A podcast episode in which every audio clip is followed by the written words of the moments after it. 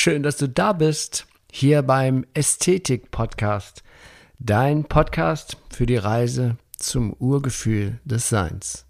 Mein Name ist Achim Ludwig und ich freue mich riesig, dass wir hier in den kommenden Folgen gemeinsam dieses spannende Thema Ästhetik immer, immer mehr erfahren und entdecken. Und so auf diese Weise das Urgefühl des menschlichen Seins Schritt für Schritt wiederfinden. Ja, und ich begrüße dich auf das Allerherzlichste zur 102. Folge Das vergessene Kind. Ja, der Titel klingt ja nicht so prickelnd, aber es geht ja darum, dass wir jetzt mal dahin gehen, was ist denn mit dem genialen Kind passiert? Mit der Genialität eines Dreijährigen? Warum sagte Jesus, dass wir wieder so werden sollen wie die Kinder? Dieses beeindruckende dieser kleinen Wesen habe ich ja in der letzten Folge ausführlich beschrieben. Sie sind noch in dieser Einheit, in diesem wunderbaren Verbundenheit, in dieser puren Liebe, in diesem puren, dieser puren Glückseligkeit sind die Kleinen. So bis zum Alter von vier Jahren. Auf jeden Fall im Alter von eins oder zwei Jahren, wenn man da dieses Strahlen dieser Augen sieht, das ist ja wie aus einer anderen Dimension. Und eigentlich ist es auch tatsächlich aus einer anderen Dimension die uns nicht mehr bewusst ist, die wir aber nie verlassen haben. Und in dieser Folge, mal sehen, ja, da geht es darum, was passiert jetzt mit diesem genialen Wesen? Was geschieht? Warum entwickelt es sich von sich weg? Einige Autoren nennen es das besessene Kind, beziehungsweise Blödsinn einige. Barry Long nennt es das vergessene Kind. In der Bibel äh, ist es beschrieben mit der verlorene Sohn. Ähm, ich habe es einfach das vergessene Kind genannt, weil etwas ja in uns stattgefunden haben muss, dass uns diese Genialität, dass wir diese Genialität verloren haben. Und der einzige Sinn und Zweck des Ästhetik-Podcasts ist es, in dieses Urgefühl der Menschheit wieder reinzukommen, in dieses wahre ursprüngliche Sein, das reine Liebe ist, pure Glückseligkeit, dass wir das wiederfinden. Und das ist möglich.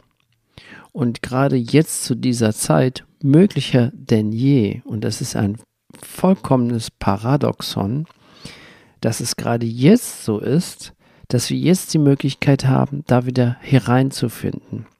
Dass wir wieder in diese, dass wir wieder so werden können wie die Kinder, weil eben durch die Entwicklung der Psychologie, das ist ja eine sehr rasante Entwicklung, und in Verbindung mit den Jahrtausenden alten Weisheitstraditionen gibt es mittlerweile halt eben Menschen, die erkannt haben, dass es jetzt möglich ist, dass wir jetzt auch die Möglichkeit haben, so viele verschiedene Wissen miteinander zu kombinieren und zu checken. Im, im, auf Knopfdruck im Computer steht uns auf einmal unendlich viel Wissen zur Verfügung.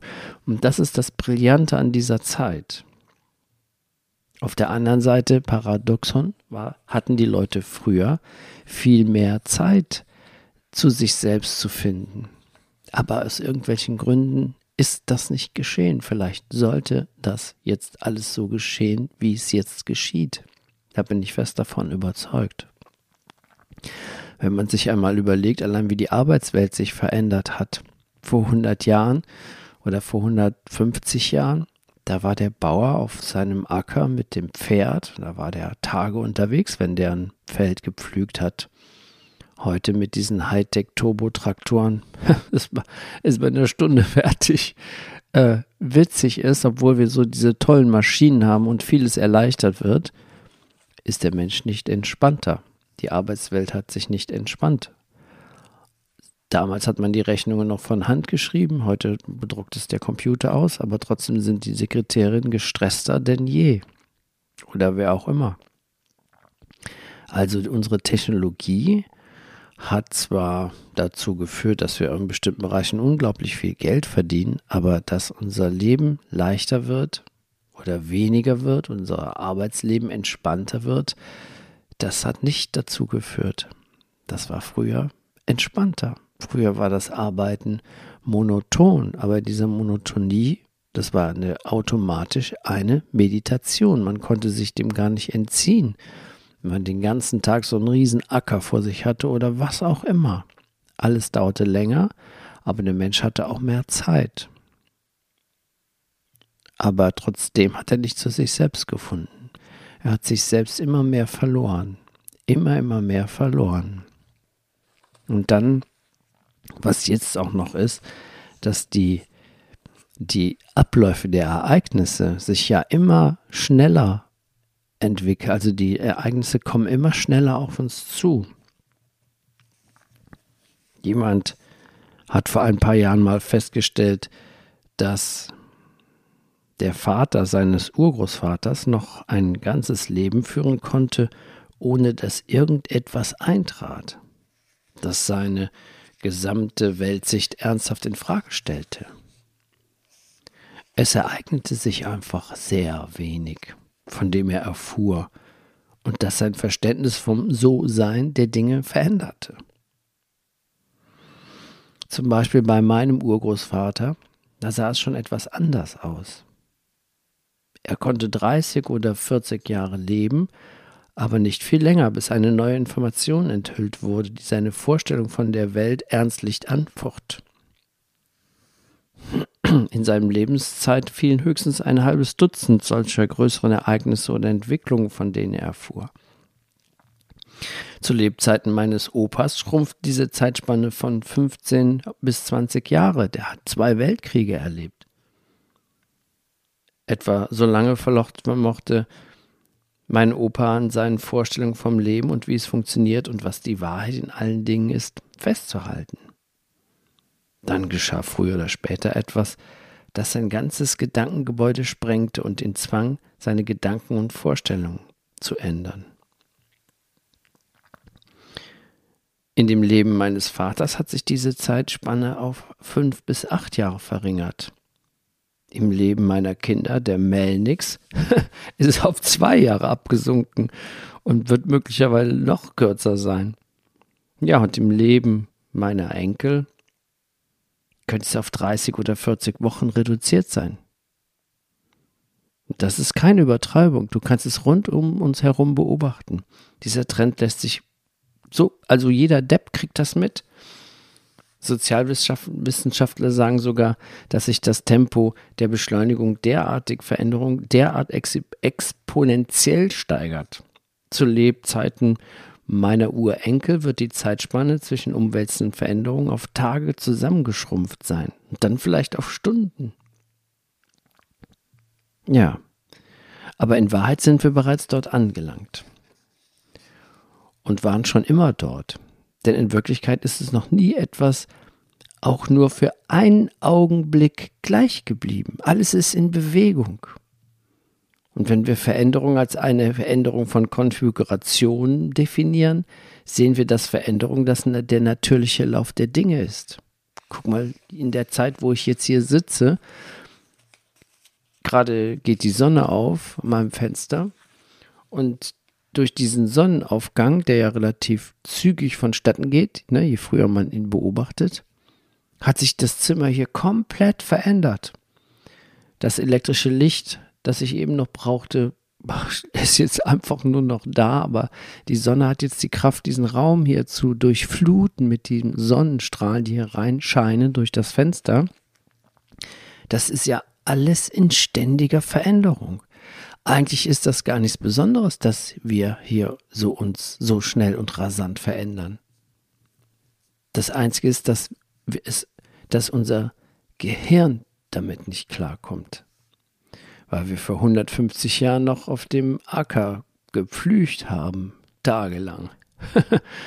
und alle anderen Arbeiten einfach lange gedauert haben. Es gab auch keinen diesen Druck, diesen Stress, dieses Wachstum. Das gab es ja vor 150 Jahren noch gar nicht. Das kam ja erst mit der Industrialisierung. Und trotzdem kamen die Menschen nicht zu sich. Trotzdem konnten die Religionen ihnen nicht helfen, wieder zurück zu sich zu finden, wieder so zu werden wie die Kinder. Und das ist das Brillante an unserer Zeit, dass wir durch diese Technik, durch diese Verknüpfung, dieses interplanetare Kommunikation, die wir über das Internet möglich haben, dass wir jetzt dieses ganze Wissen aus der modernen Psychologie mit den alten Weisheitslehren verknüpfen können und können herausfinden, oh, ah, ja, hm, da gibt es ja eine Verbindung. Da gibt es ja eine ganz brillante Übereinstimmung. Und dann fällt es uns viel leichter, das alles zu verstehen. Jetzt kommen wir aber mal zurück zum Thema. das vergessene Kind. Was, wie konnte es geschehen, dass aus diesem genialen Dreijährigen so ein gestresster Erwachsener wurde? Und zwar hat das was mit unserer Entwicklung zu tun und natürlich mit unserem Umfeld. Jedes neugeborene Kind lebt ja noch in diesem Urgefühl der Liebe, dem Urgefühl des Seins. Sie ist sein ureigenstes Selbstgefühl, das Urgefühl des Seins, der Sinn und Zweck des Ästhetik-Podcasts. Deswegen kann dieses kleine Baby auch ohne äußere Anregung glücklich vor sich hin brabbelnd in seiner Wiege legen. Es empfindet seine eigene brillante, geniale, natürliche Lebensfreude, das Sein in seinem Körper. Mit seinem unwiderstehlichen, entzückenden Lächeln drückt dieses Baby die niemals endende Glückseligkeit seines wahren Selbst aus, das wahre Selbst, das wir leider verloren haben auf der Reise durch unser Leben. Aber wie haben wir es verloren? Denn das Baby würde ja bis zum Ende seiner Tage bewusst mit diesem Gefühl in Verbindung bleiben. Wären da nicht die Unwissenheit und Ignoranz seiner Eltern und der Gesellschaft? da fängt, damit fängt alles an.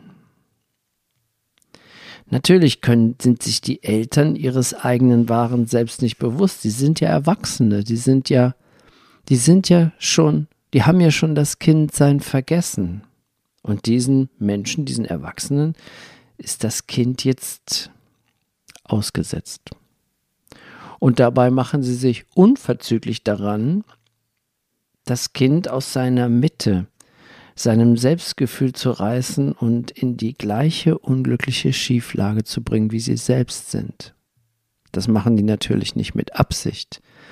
Sie wissen es ja nicht anders. Sie haben ja die Glückseligkeit vergessen. Sie schlummert im Hintergrund in ihnen, aber sie haben die Genialität eines Dreijährigen vergessen. Und jetzt kümmern sie sich um dieses Baby mit dieser Unwissenheit. Ja, sie tun das, indem sie mit Unterstützung anderer ebenfalls irregeleiteter Familienmitglieder, die können ja auch nichts dafür, die sind ja auch Erwachsene, die gesamte Aufmerksamkeit des Kindes nach außen auf den Klang von Rasseln, den Anblick von bewegenden Farben, Puppen, zwinkernde Gesichter und den physischen Druck einer knuddeligen Umarmung ziehen. Das machen die ja. Man macht doch alles Mögliche, um diese Aufmerksamkeit dieses kleinen Kindes, Kindes von sich selbst abzulenken. Natürlich nicht mit Absicht unbewusst, weil die freuen sich auf der einen Seite an diese Glückseligkeit, diese Genialität dieses kleinen Kindes und auf der anderen Seite unbewusst lenken sie das Kind von seiner eigenen Genialität ab. Das machen wir alle so. Und so lernt das kleine Kind auf vorübergehende Stimulierungen, auf das, was gerade jetzt um es herum geschieht, im Außen zu konzentrieren. Es ist also nicht mehr in seinem Inneren, sondern es wird abgelenkt und nach außen gezogen, die Aufmerksamkeit, durch die bunten Farben, die Rasseln, die komischen Grimassen, die man schneidet, wo man denkt, hast du sie eigentlich noch alle?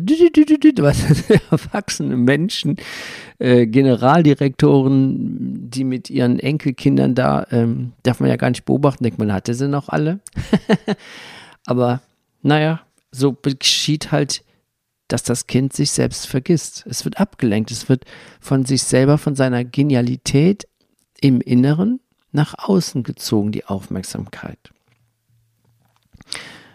Ja, nur wenige Erwachsene, also sehr selten ist ein Erwachsener fähig, sich auf den kostbaren inneren Zustand, das Bewusstsein eines Kindes einzuschwingen. Das ist dann echt ein großer Glücksfall für das Kind. Aber die wenigsten Erwachsenen haben diese Fähigkeit. Und es ist auch wahrscheinlich selten, dass das Kind einem Erleuchteten begegnet, der diesen Weg, diese Reise gemacht hat. Aber es wird es auch geben.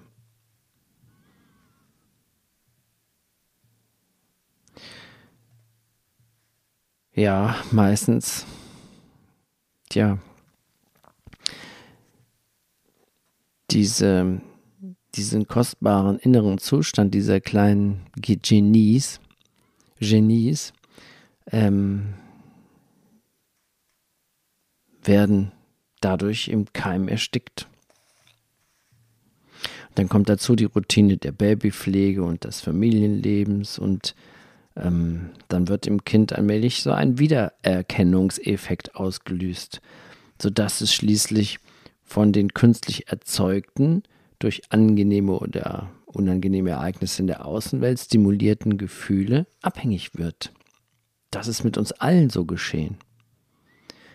Das Kind vergisst sein wahres Selbst und entfremdet sich davon, indem es das Bewusstsein darüber verliert. Das ist der Punkt, wo wir anfangen, vergessene Kinder zu werden, wo wir eben von dieser Genialität des Dreijährigen regelrecht weggezogen werden. Und dann, dann entsteht ein Verlangen nach sinnlicher Anregung. Und das wird dann die Rassel und der Außenwelt und Chicky-Chacky. Das wird dann zum normalen Lebensgefühl dieses ehemals genialen Wesens. Ja, und das hat, verliert die Fähigkeit, immer wieder auf diese eigene Genialität zurückzuführen, zurückgreifen zu können, auf die sich an der inneren Freude, an der inneren Glückseligkeit zu erfreuen, weil sie es immer mehr und mehr vergisst. Es bildet sich die Dornenhecke, die Dornröschen in den Schlaf gehalten hat. Eine Nebelwand. Und wenn dann keiner da ist, um die Rassel zu schütteln, lustige Grimassen zu schneiden wie der Generaldirektor oder das Kind auf irgendwelche andere Weise zu stimulieren, wenn also die Ereignisse, die dem Kind Vergnügen bereiten, wegfallen, dann wird das Kind zunehmend unzufrieden. Wir kennen das alle, die quengelnden Kinder. Sie werden unzufrieden, einsam und unglücklich. Die Genialität stirbt ab. Und dann beginnt das Kind emotional, fordernd zu reagieren. Es will etwas, ohne eigentlich zu wissen, was es will. Ja, das ist schon ganz schön dummes, dummes Ding.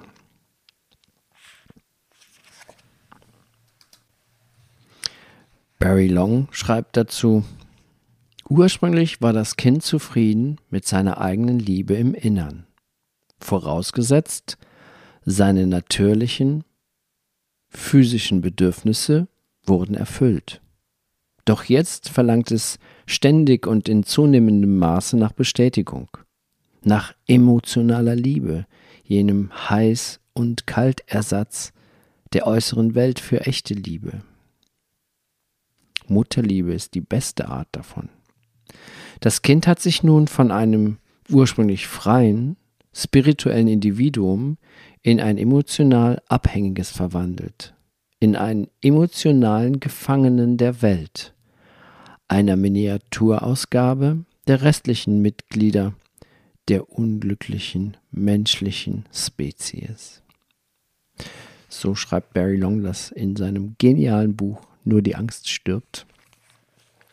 Und ja, das ist so der erste Schritt, wie das Kind sich selbst vergisst. Ich hatte das Thema ein bisschen umfangreicher aufbereitet und ich stelle gerade fest, dass es doch erstmal, dass ich es besser in Häppchen vermittel. Deswegen lass, machen wir jetzt mal hier eine erste Folge draus. Wie dieses Vergessen dann beim Erwachsenen weitergeht, das kommt dann in der nächsten Folge. Das vergessene Kind Teil 2 oder wie auch immer ich das nenne. Jetzt mal sind wir erstmal hier Teil 1. Denn ich glaube, das ist so dieses, wir müssen das richtig verstehen, was da mit uns geschieht oder mit uns geschehen ist oder was mit unseren Kindern geschieht, warum es so ist, dass es so sinnvoll ist, dass wir wieder werden, so wie die Kinder. Und durch welchen Prozess wir die Genialität, dieses Glückseligkeit verlieren. Denn wenn wir das verstehen, wenn wir die Hintergründe hinter der Wahrheit erkennen, dann fällt es uns auch leichter, das Urgefühl des Menschseins zurückzuerlangen. Aber das beschreibe ich dann Schritt für Schritt in den nächsten Folgen.